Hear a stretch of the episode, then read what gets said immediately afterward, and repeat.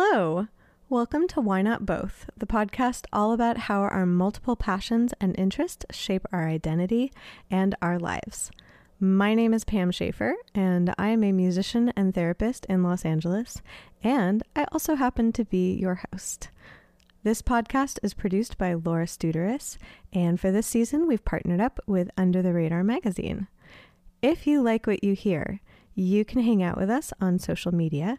We are on Twitter and Instagram at WNB the podcast. And if you really, really like what you hear, please support us on Patreon. We are under Why Not Both podcast. When you join our Patreon, you get a whole bunch of really cool behind the scenes stuff and you get to chat with us. And that's pretty awesome. Thank you so much for your support, and I hope you enjoy our interviews. Welcome to this week's episode of Why Not Both. We got to hang out with Twin Shadow and we hopped right in talking about motorcycle repair, synthesizers, you know, the usual. I hope you enjoy our interview. Did you find the 85 year old man with the obscure motorcycle part that you then paid for his lunch so that he could fix your motorcycle? I did. He was he was really grumpy, but he um I was very happy that at the end he said, "Oh, you know, it probably cost you more to drive here than the effort it took for me to fix this thing. So just buy me lunch.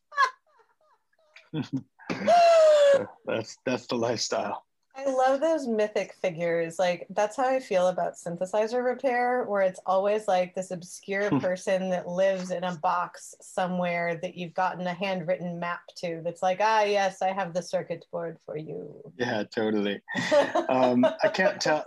I can't tell who's grumpier, though, old motorcycle guys or or synthesizer people.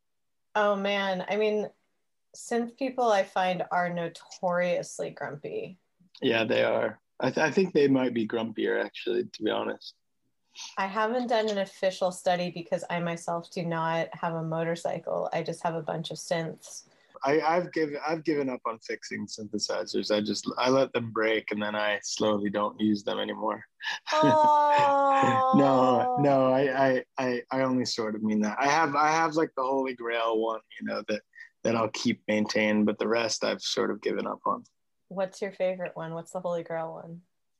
I mean, I think everybody uh, would agree that uh, the Juno 60 is probably the the most universal and user friendly and versatile synthesizer there out go. there. Although although the real synth nerds would re- would argue with me, and then I would I would argue back to them and say that they're pretentious snobs and that they're just grumpy because i that was the mm. lesson that i heard in talking to other synth people. Yes there are other ones where you can do like way different sound design and get really deep in on that. But if you're going for like actual just like workhorse and the most flexible and that you can kind of use really with any textures it's kind of the best. Yeah i, I always feel all instruments instruments like, like I, I feel that the piano is a superior instrument to the guitar for a million reasons. But um, the biggest reason is that anyone can sit down and start smashing on the keys of piano and, and make Yes. music.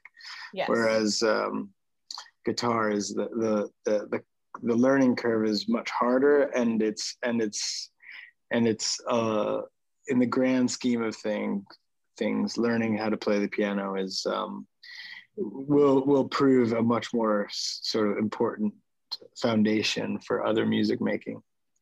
Yeah, I have to agree with that. And also, I like that I'm like, welcome to Why Not Both, where we immediately hopped into dunking on synth nerds while being synth nerds. Um, Yeah, um, I was like, that's great. No, but like learning the, learning the piano, it gives you such a great scope for, at least for me, like the theory of music because it's laid out linearly and in patterns in a way that, for whatever Yeah. reason, makes sense to my brain. Yeah. Um, the simplest is always best, really. yeah, and you don't have to produce the notes. What was your Yeah, first that- instrument? My first instrument was saxophone, actually. Oh wow! Yeah. Um, yeah, I don't really know why. I I was uh I mean I know I know how it happened, but I don't know why it happened. But uh, I was I was in a I was in a this kind of s- special school and and they um there was like this extra period at the end of the day, and all the good kids got to just have like a free period. But mm-hmm. I was a mm-hmm. bad kid, so I had to take I had to take another class, and somehow I convinced them that band could be that other class. Um, and so, even though I wasn't in fourth grade, I I was I forced my way onto the eighth grade band in seventh grade, and oh they need they really they really needed some more saxophone players. So that, that's how that's how I got to get into that instrument. That's kind of wild that your punishment for being bad was to play music. I'm like, well, what? that that was my. I came up with that. Um, That's they genius. they want they wanted me to to take like a science class or something, but I somehow I don't know. Like my, my father was like a school teacher, some not at my school, but in in the system in, in our in mm-hmm. our town, and maybe I, I might have had a little bit of uh, a little bit of dad teacher clout. Gotcha. I don't I don't know. A little bit of sway there. Yeah.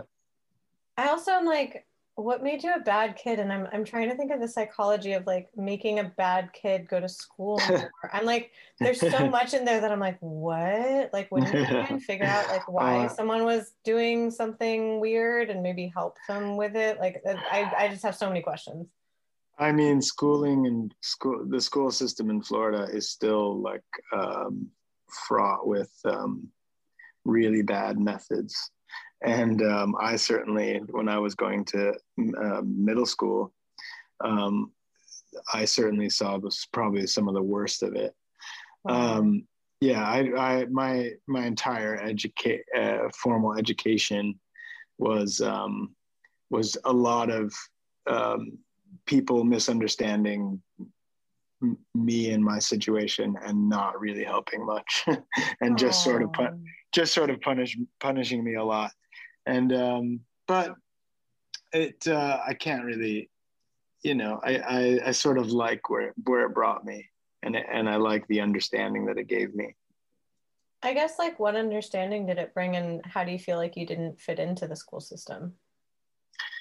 Well, um, I think that I I think that it became very clear to me um, later on that um, that um, a, a, million different things that that um, that the people who work in the school system most of them don't want to be there because they're not being paid yes. um, the right amount to be there um, that they're not qualified a lot of them aren't qualified because everyone's kind of grabbing at the bottom of the barrel to fill those positions because nobody wants those um, poor paying and hardworking positions, um, and that there still is like uh, you know the, this the you know system, you know the the systemic racism in the school system, especially in Florida. Yeah. Just just really meant if you were a kid who was minority that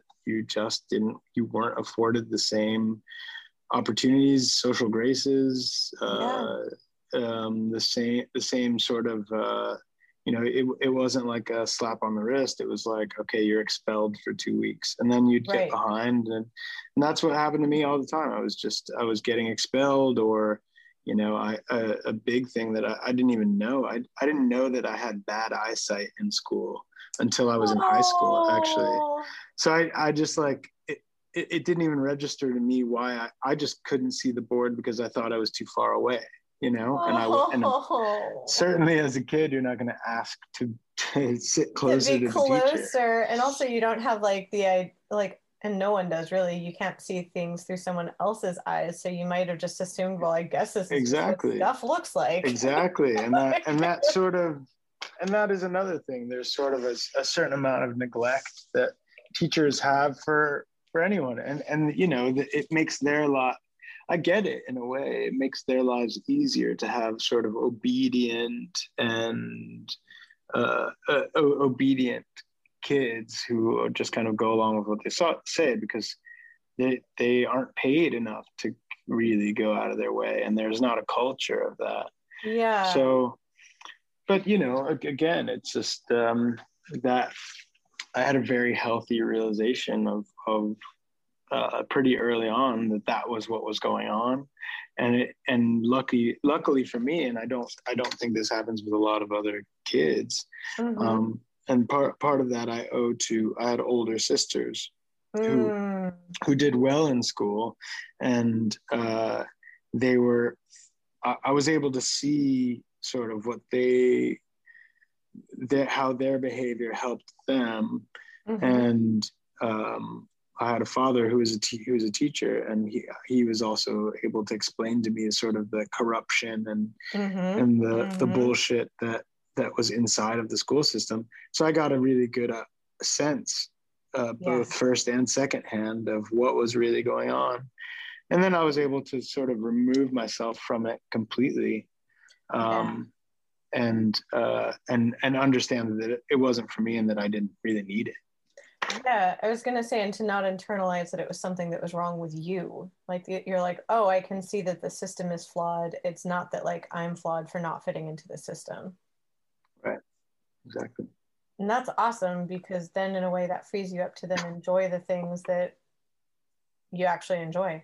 I'm just like, that's great that it led you to saxophone, which are like, I know that sounds kind of arbitrary, but here's how I got there. it's almost like the narrator zoom out of like, how did I get here?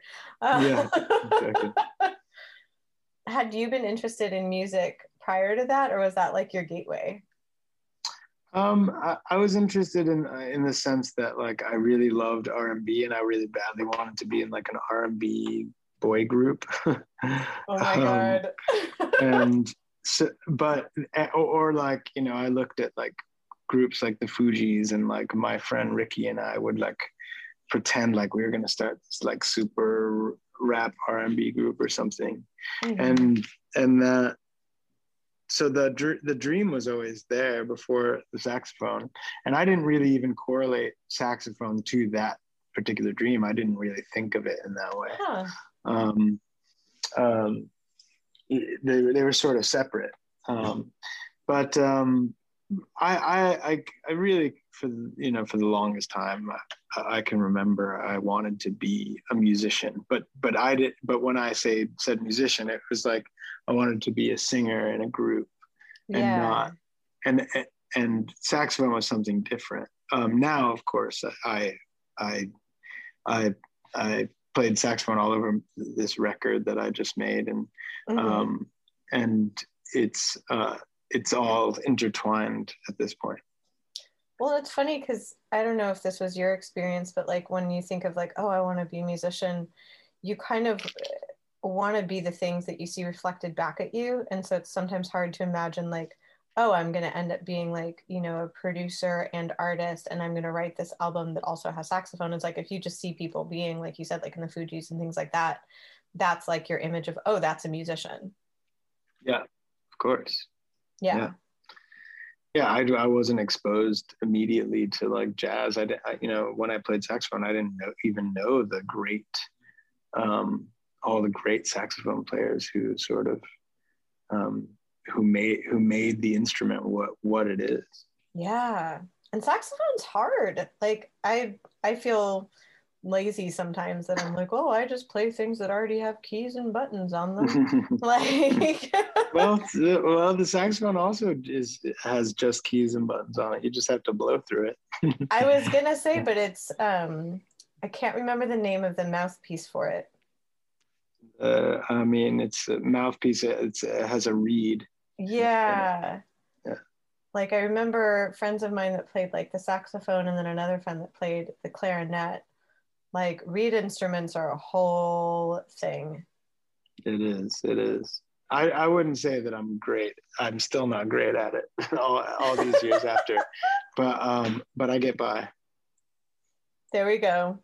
There we go. When you were making this album, did you make it during the experience of um, the the great undoing of everything?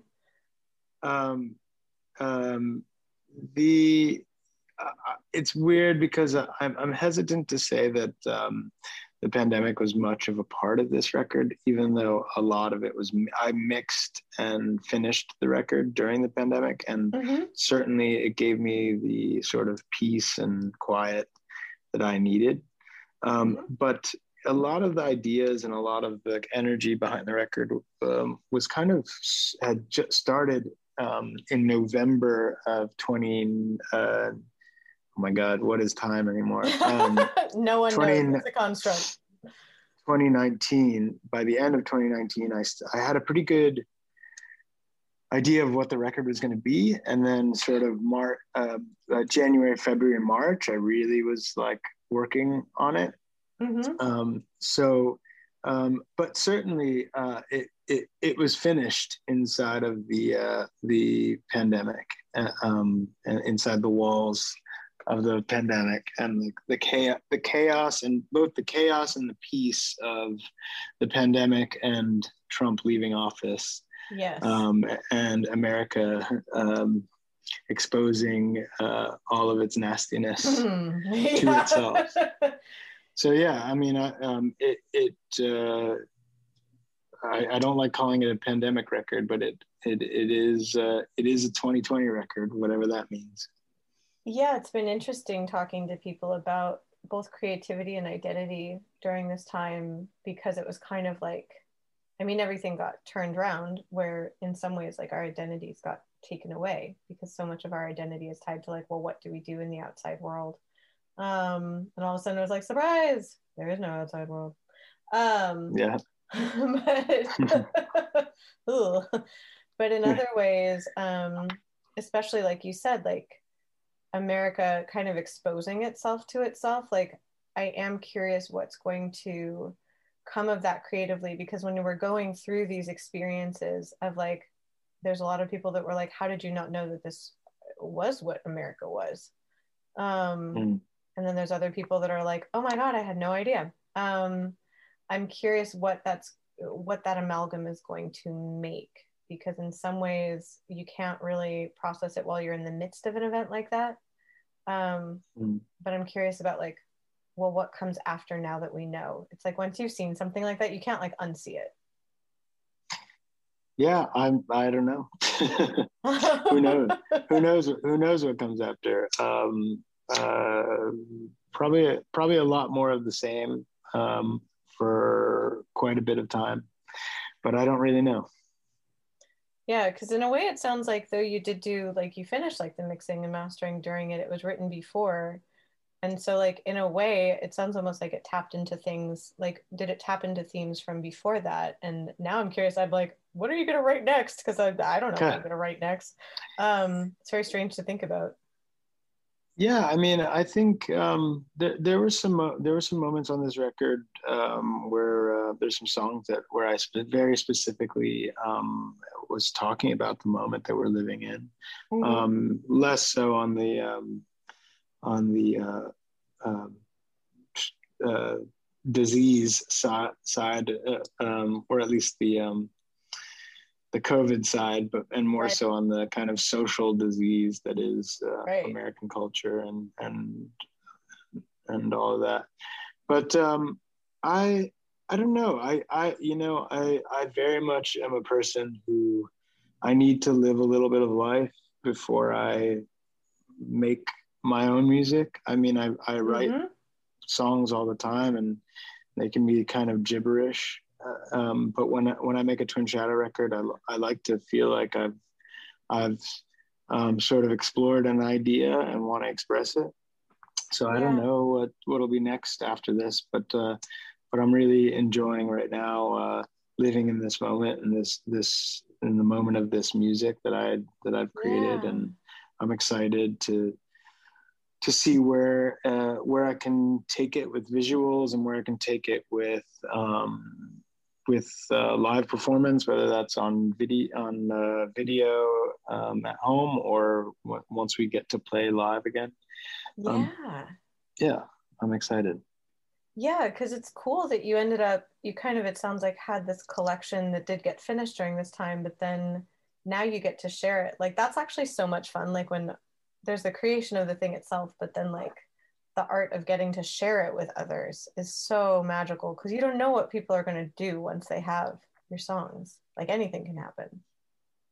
Yeah, absolutely. That's that is the best part, and I've been I've been patient and and sort of like chomping at the bit at the same time to to get it out because um, I'm really uh, uh, that's to me that's always been the case where that I I truly feel like I don't make records for myself. I mean, I enjoy making records, but my, I really believe in music making as a service to the community and uh, as a service to human beings uh, who who need um, who need and hopefully want this um, this energy to be in their lives and to uh, to help them escape or, or to help them uh, relax or to help them uh, motivate to help them in any way. Um, and so i'm very excited to uh, to share the music always. That's that's that's the goal always. Yeah and it's a mode of connection where it's like i mean obviously there's your own connection to making the music itself but then like you said that it's like it's it sounds almost like a conduit between like you and other people where you're like yeah that that's the main part. I want to communicate with you. Yep exactly. What's it been like like starting on that again almost after like i guess what else were you doing last year? It sounds in some ways a lot of us were kind of hibernating.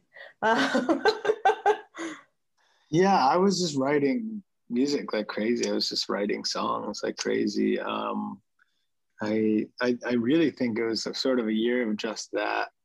Mm-hmm. Um, I also was, you know, um, I mean, towards the end of last year, I've been work. I was working on this motorcycle rebuild, rebuilding this old mm-hmm. um, Harley, Harley Davidson, and those were kind of my main projects. And I mean, I'm sure I did some other things, but but uh, last year has a way of sort of being a wash of memory you know it's hard to it's hard to keep track of time inside of this strange space that we're in did you um i've been talking to people about this did you keep a journal at all during last year um, I do that thing where I start a journal and then I, um, 10 years later, I find 3,000 journals that I'll have, yep. I'll have two, two entries. Yep. yep. um, but um, I know this sounds a little bit maybe pretentious, but um, I really do believe that songwriting is a journal because I do do that yes. every day. Um, when, when I'm working on a record, I, I am at it every day, and it's pretty cool to look back into like a, the files on my computer and see, you know, April 16th, April 17th, April 18th. Yeah. That there's a there's that there's a new idea every day, and um, and I, I really do believe that that is my own kind of journal keeping. I wish I was better about. I, I heard a cool thing about um, Nick Cave has that uh, this thing called Red Hand Files, mm-hmm. where he he writes um, back messages to his fans. I don't know if he does it every day, but he does it pretty frequently.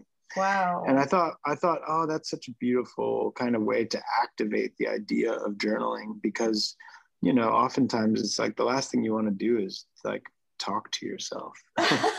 so it's much better kind of to talk to your fans. And I feel like music making is the same thing. It's sort of like uh, that. This is sort of sort of me talking to myself, but it's also me kind of creating for someone other than myself. Yeah, because when you're when you're capturing, like you said, kind of the almost like the floating in time time soupiness of last year where it's like when you're making these songs to me at least it sounds like almost like capturing memories where it's like when you make that art it contains the memory and it's imbued with that time. And you can do that either like through a song or through a visual piece of art or through journaling or whatever. But it's like otherwise like where did that time go? And particularly last year it's strange like thinking of the different phases like almost there were the big waves of like the things that people did whether it was like everyone watching the same netflix show or becoming randomly enamored with sourdough. Like it's almost like this collective fever dream. Like i must say i still have not watched tiger king nor made a sourdough loaf. Yeah that's good. You're not you're you're you're going against the grain. You don't, you don't you don't you don't need to do either of those things they didn't really appeal to me. I was like, you know, I'm cool with sourdough. Like, we're chilling. It's not like I'm against sourdough. Um, yeah. But also, I tend to not watch TV if I'm not with someone because I forget what I'm doing and wander off and do something else. Whereas I like to watch shows with other people because I like to watch their reactions. Yeah, yeah, that's So, good. Yep. So trying I, to. I like I like watching shows with people, but I usually am the first to fall asleep, and then I'm sn- I'm snoring through the rest of the program. So. Oh, you're that friend. You're the friend that's like, I'm awake, I'm awake. And you're like, you are zero percent awake, my friend. I'm a hundred, I've, be, I've become a hundred percent that friend. Yep, that's me. Excellent, excellent. Okay, so I know you're the sleepy boy of the group. Good to know. Uh, I, I didn't I didn't used to be. It's this thing that's come over me in in pandemic times. right? I guess Yeah. like how else were you filling your time? You said that like you did do the songwriting and you did do the motorcycling and it sounds like you did a decent Uh, bit of napping. well, yeah, I did. I, I got a lot of rest, and um, actually, what was cool was that my my twin sister was uh, um, she sort of got trapped here. She lives in Berlin, and and sort of got stuck here, and so Oh it God. was the it was the two of us living together in my house, and I would have ha- I would have been doing it alone, but I had my twin sister with me, which was really beautiful, and we Oh, we ate we did everything together. We when when when the paranoia was high we sort of like buckled down and got you know got our war gear on and went to the supermarket and and fought uh, fought rich people in hollywood for toilet paper and oh my god, I'd forgotten uh, about the toilet paper hoarding phase. yeah and uh you know dealt with dealt with all all all kinds of uh, ridiculous paranoia from people in the hills who would come and scream at you and eh, you know if your mask was halfway off your face and Yes. all, all, all that stuff but we we we hung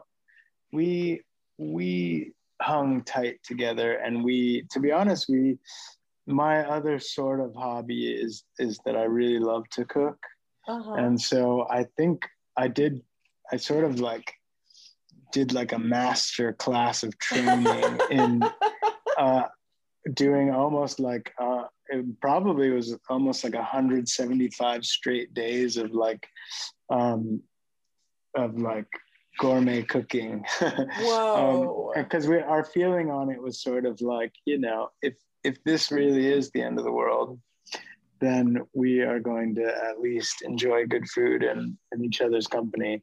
So we, we did that and we watched we watched a lot of um she she really fell in love with narcos which is funny because she's she kind of strictly only watches like art house films but she got really into the drama of narcos um so much so that she would start to like watch it without me.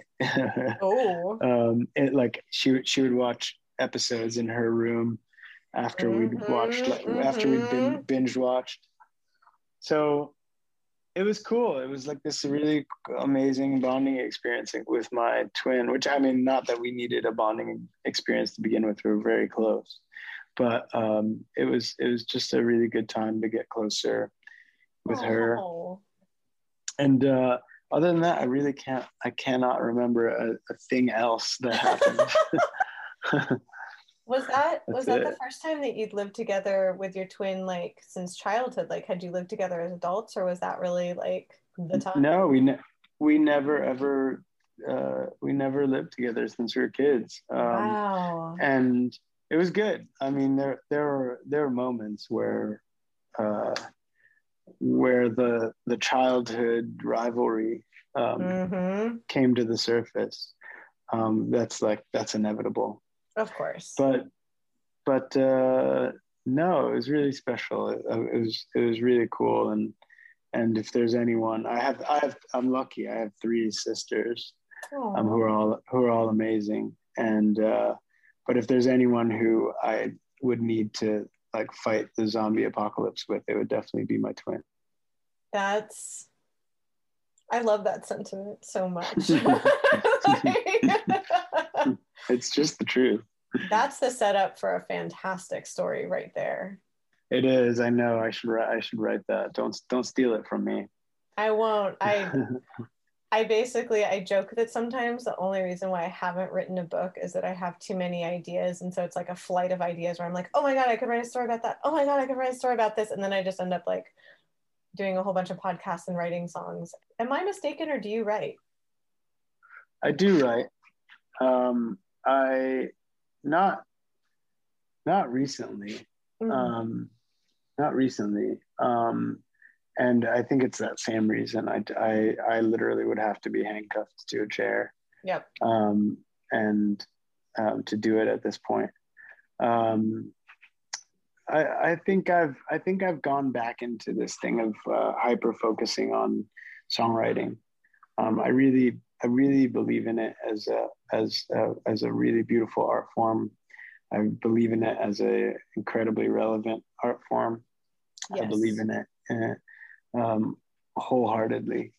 And so a lot of my sort of aspirations to do other art, artistic things, you know, including I did paint, I did paint a lot in the in last year, but oh, um, even even that I sort of had to put down because I really wanted to hyper focus on songwriting. Got it, got it. Yeah, you said you write every day. Yeah, I do. Um, I, I, you know, with with certain except exceptions, there are weeks where I'm just like so empty, um, and it, it gets really hard. But I really do try to write write every day. Um, if not sitting at the computer producing out something, then at least uh, at least writing down sort of like songs in my head and coming yeah. back to them later, things like that. That's always fun. Like when you find kind of like I don't know if you use the voice notes on your phone, but that is. Oh yeah. Yeah. they're they're, ta- they're, they're taking up like 98 gigs on my phone. I, I literally have no no room for any more. I have I and I I keep meaning to sort of log them in in terms of like five minutes, four minutes, three minutes, two minutes, kind of, and, and have folders for them. Um, and then part of me just wants to erase all of them because it feels like this this heavy weight. And most wow. of the time you go most of the time you go back to those things and you're just embarrassed by, you know, you're it's like two o'clock in the morning and you're like, song, song idea number two. it's just you mumbling into your telephone. So yeah, I, I I do use it though. It's it's it's a tried and true method. Whoever I, I'd love to know who invented the voice app. Um, yes. It's it's like it's incredibly simple. Probably could be have a better layout and and could probably be more functional as a as a actual like documentation device. But it it really does the trick. That is so funny. And yeah, like I would say that voice notes are littered with like gems and also what you described, which is literally like a, a 2 a.m. I don't know, snow yeti trying to yes. trying to get an idea across and it's really one or the other. Um yeah. Yeah. And much much like gems they're they're the gems are rare. Yep. Yep. But they're there because some days on days when like it's harder to write because in some ways like when i think of it as hard to write it's usually like you said that you're just empty like you need to kind of live more life and do more things to kind of fill yourself up so that that way you can tap into ideas. It's almost like yeah, yeah. Those are the days when i at least will go through like the voice notes or my notebooks and just look for little things to see if there's anything that kind of like sparks sparks me. Um yeah. if there's no internal kind of starter in there i'm kind of like all right what were some other things? And yeah it's it's both mortifying and inspiring going through voice notes.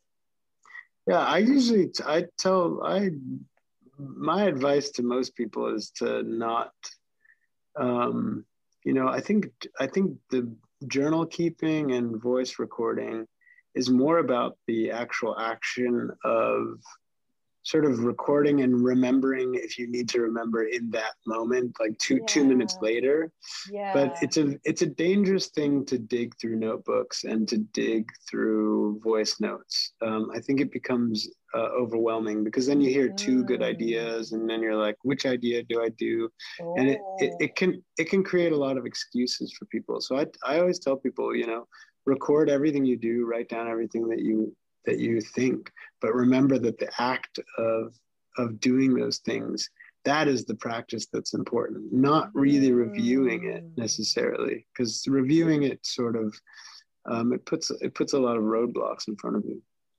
Well and also in a way each time you go through a memory you're re-remembering it and so it alters it slightly so much the same as like going through something that you've written or recorded each time you're doing it it, it changes it each time you engage yeah yeah.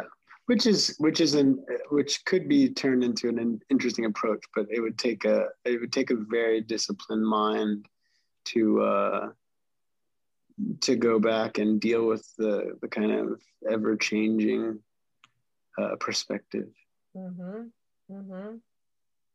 That's very much in a it sparked in my mind something that a friend of mine said to me recently was that sometimes and i don't want to misquote him because it was really beautiful he said like oftentimes the most powerful and best spells don't need to be written down because you will remember them anyway. Yeah, that's that's true. And I was like, whoa. um, where it's almost like sometimes it's the things that like you remember because you don't need to record them. Like it's so powerful that like it just sticks, and you're like, okay, I'm gonna roll with that idea. Yeah, for sure and that that that that sort of acts as like a gauge of how committed you are to any of your ideas. Is is kind of um you know the the more precious you act about them the, the more or the more afraid you are to lose them uh it sort of shows maybe the lack of commitment you have towards that idea. Mm. maybe i don't know. It's it is different for everyone though. Some people really have to have to document. Right. Well, and that's, yeah, it's interesting to think about what you said about like that it can be dangerous looking back. Like, do you ever have the experience of listening to past things that you've made and felt like joy? Do you feel embarrassed? Like, people have all sorts of experiences, I've noticed, with like past artistic works that they've made. Um, sorry, what was the, what was the, the top of that question? I, I that's a great question. That was like four thoughts just sort of smushed into a question. um, the way my brain works occasionally, I'm like, oh, wait, hold up, need to untangle those. Um, that like you had said that it can sometimes be almost dangerous going through like past voice notes and notebooks and such because like uh, you uh-huh. can get overwhelmed. And I've noticed that people also can sometimes feel that way when they listen to something that they've made in the past. Oh yeah. Sometimes you have empathy for yourself, and sometimes you're like, I'm just mortified. Yeah, I mean, I, I go through the um, I go through the roller coaster of uh, either being sort of impressed or repulsed by myself. It's it's and it change it, it could be the same exact old song. Um, um, mostly I don't really look back at all, and that sort of cures that that problem. Yes. Um, uh, it's uh, it it it doesn't in music at least. I don't think it it usually makes a lot of sense to look back much. Um, there's something about music making that is so when it's when I or in my opinion when when it's at its best, it is so spontaneous and so um, unex uh, uh, like uh, it's so hard to explain what happens when you when you really have inspiration mm-hmm. uh, that it's not it's not worth looking at the product and trying to sort of uh, uncover what uh, what the source was. Mm-hmm. Um, and also i also am a strong believer that once you've recorded music and released it to the world it's sort of you own you own the the intellectual property which is a beautiful thing because that means you can make money off of your compositions. But i don't think spiritually it belongs to you anymore. I think it really mm-hmm. belongs to your audience. And so looking back on it for anything other than sort of you know, like almost just like the statistics of a song yeah. uh, is sort of is sort of a dangerous move. At least for me, it is, um, and I try not to do it much. Well, and that speaks to what you mentioned before about like the connection to others through the music that it's like it's the sharing of the music it's the playing of the music for other people that like that's when things like really kind of like come to life. Exactly. Yeah.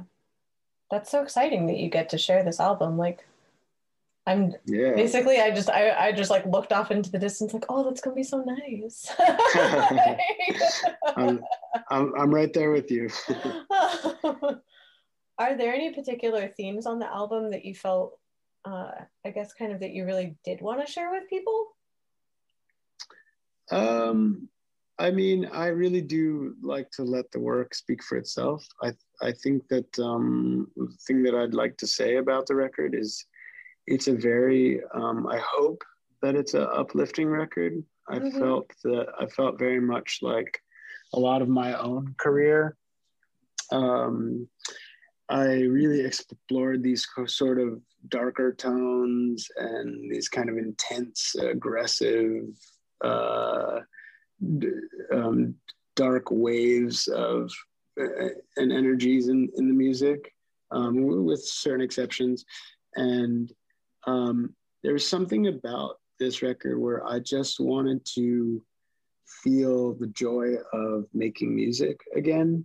Mm-hmm. And I hope that that joy that I had making it uh, is communicating in the music, and that it, and not just to say, oh, I hope that I made an uplifting record. Um, it's it's more than that. It's there's there's a deepness in it, but I really have felt that the world is in need of some levity. Um, our, our, reality is grim.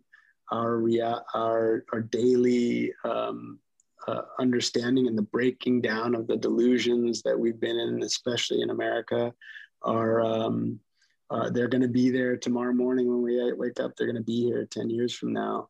Yeah. And I think that uh, one thing that um, I look around and I, I, see a lot of peers and and everyone's sort of there's this kind of like this depressed depressed music wave and and people sort of think oh well it's depressing times so we make depressing music um, and i sort of am sort of i'm in no way criticizing people who do that but i i personally just needed to feel levity and i needed mm-hmm. to use mu- music as a way to give me faith in um, in my own existence Mm-hmm. And I hope that what people take away from the record is that um, this is something that can sort of be, uh, I don't know, uh, um, it can be a bit of an escape. It can be a bit of, uh, it can just put them in their minds into a different place and kind of let go of the kind of immediately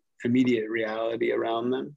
Right. But mostly, uh, as always, I, I really just hope that people get from it whatever it is that they want and need. Yeah, because it sounds like maybe creating it like that was what you needed. And so you got that. And now you're like, here's this present. Do with it yeah. what you will. yeah. Yeah, because there does have to be, at least in in my mind, our experience is all of those things. Like, yes, things are grim, but we only know that they're grim because there's also hopeful things and beautiful things and joyful things. And so it's embracing all of those, and it's okay to make joyful music during a grim time or grim music during a joyful time, or, you know. Yeah. I'm all about embracing yeah. the spectrum there. Yeah, totally. I, I, I think, um, yeah, it's not just, it's not always just about juxtaposition. It's just, uh, for me personally, I just needed this moment to um, to have just really just have fun making an album and not to be like tortured by like what am I trying to say? What am I trying to do? Like eh, like um, um, just just showing how how levity is just as important as heaviness. You know, if, you yes. know, if not if not if not maybe in my book more important really than heaviness. Yeah, because heaviness heaviness arrives anyway. We don't need to court it. Yeah, I mean here it's it's it's literally our reality. So yeah. And in a way, like that is a way to change our reality is to bring levity into it. I don't know if it changes our reality. but but it certainly offers another space to exist in, which is which is um, great. It offers another reality, perhaps. Yes, that's a good way to put it. Because when you said Mhm. like you know that you wanted an escape, I was like, well, for those moments, you know that that is people's reality when they're experiencing your your music or when you're writing your Yeah. music. Yeah. and that's really beautiful. And it's like that's interesting that you're like in this time I decided to turn this direction. I was like, oh, I like that. Um, I'm curious, I guess, like what's it like to experience people's reactions to your music? Like, do you ever get things then mirrored back to you that are really enjoyable? Because it is a back and forth. Like, what's it like to see your songs reflected in other people, and how do you interact with the people who listen to your music? Well, I mean, I, I, I can say the um, I can say the the the cute thing to say, or I can say the real thing to say, and or I can say both. Um, it it uh, it, it it's dollar signs. it, uh, it's it's money, which is important. Um, Mhm. You know, it, it translates to money. It, it, it translates into me being able to continue to make art for a living right. um, and, and that's uh, and that's really important. Um, it it also, you know, I, I'm not much for validation. I don't I don't need a lot of it um, in a way. So um, um, it's more it's more that uh, it, it it genuinely pleases me to see that music fills people's lives Mhm. so i get i get that thing i don't know what i don't know what the word for that experience of being able to see people because it's not validation um, right. that i that i get from that it's it's more just uh, um, a, a joy a joy that is sort of profound. It's not like i don't even feel like oh i've given you this gift. I don't think about it in that way. It's just nice to see nice to be a part of people enjoying themselves. So there must um, be a German yeah. word for that. probably probably. Yep. I mean, or, in, or maybe a swedish word. Right, right, because there is there's a word in it in um, in like the ethical non-monogamy community, which I really wish uh, would spread to other communities. And the word is compersion, which it's when you take joy Hmm. in other people's joy, and it's kind of perceived as like the opposite of jealousy, um, where it's Hmm. like when someone you love is happy, even if you're not the source of that happiness in that moment, Mhm. that you take joy in their happiness. That's cool i, I didn't know that word that word Yeah. That's yeah, yeah. There is. I- I'm sure there may even be like a, an even more used and common word. I just can't think of it. yeah, that's I was I was like going through my mental like flip book of words and that was like the closest one and I was like, ah, it's like adjacent to what you're talking about. Yeah. it it is. It is. But yeah and, and i don't think that even like receiving money for your art i think that money is just like a medium of exchange it's a very shorthand for like you have given me this thing with your energy and i will give you this thing back with my energy because otherwise you'd be bartering energy back and forth um, and that can get kind of tricky um, Yeah. so money is just a way to be like here you go like now you can then give your energy to other things through this medium Right.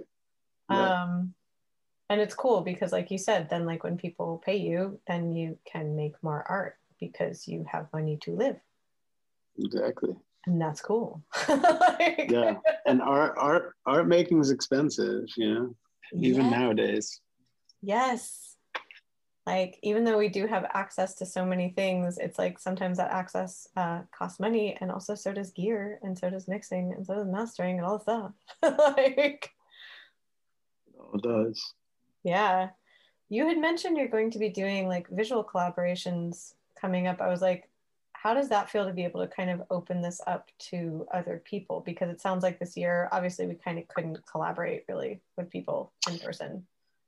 Yeah, it, it's been good. I, I've I've got like this kind of like small crew of people who've been working on some of the visuals, and and and it's very you know it's all very in house, and and I like it that way. And I'm not trying to I, I, you know, a big thing for me is like I'm I've lost a lot of interest in really big productions, music videos, things like that. Like I I I'm sort of taking this like more humble approach to all the visual making mm-hmm. um, because I feel that um, universally um, uh, that that is what's happening. You know, it's like uh, um, a, a, TikTok account is no different than uh, uh, an art gallery. Um, and, you know, sometimes there's stuff that is repulsive there, and sometimes there's stuff that's beautiful. Yeah. Um, you know, I think Instagram has a harder time being either one of those things. It's sort of all a little bit just like, um, just like a place to pass your time to waste your time or pass your time mm. um, it's not as generative as as tiktok is yeah. Um, yeah but what what i think um, what i think is cool is is taking the approach of making visuals and make and making work and making uh, making things just like anybody else can. I like I like the demo- democratization of art making that's happened in the last yes. couple years, and um, and I think that there, while there is plenty of room for like sophisticated greatness and all of that, um, I I'm very much looking at what is the cost of doing those things. Um, do does anyone get stepped on?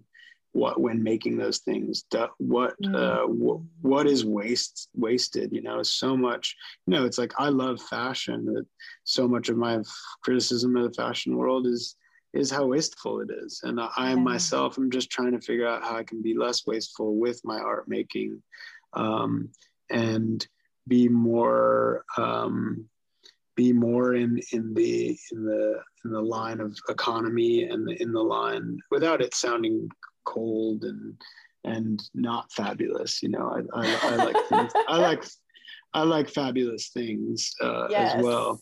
But um, I think you know that's that's where my head is at, and I'm excited about um, I'm excited about collaborating with any and everyone who's who's kind of got got that same feeling and want want to make work for the love of making work and um, that it isn't about clout chasing and that it is just um, uh, again something that serves the people who consume it.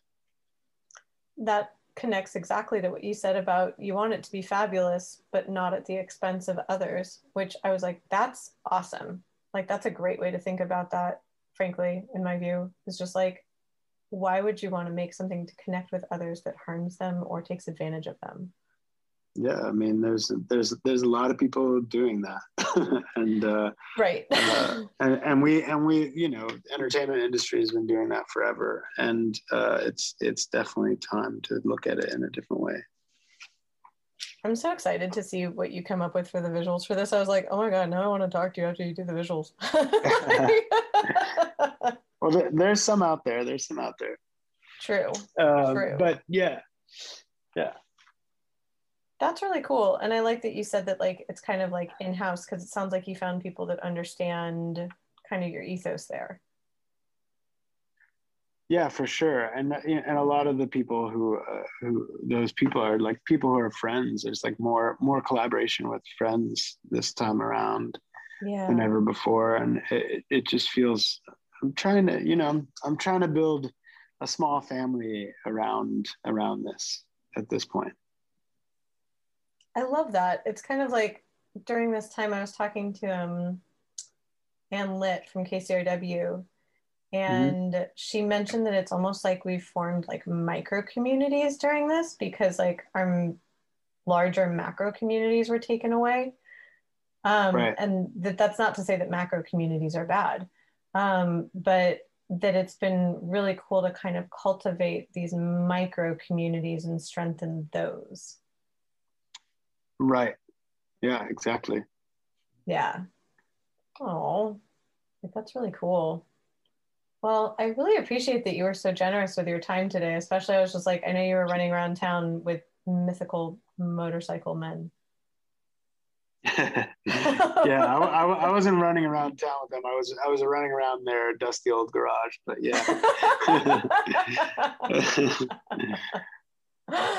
well, I'm glad that you found him, and I'm glad that you made your way to the podcast because that was awesome. Awesome. Well, thank you for having me. I really appreciate it. Thank you again for listening to this episode of Why Not Both. If you liked what you heard, please make sure to like us and subscribe to us on your preferred podcast platform.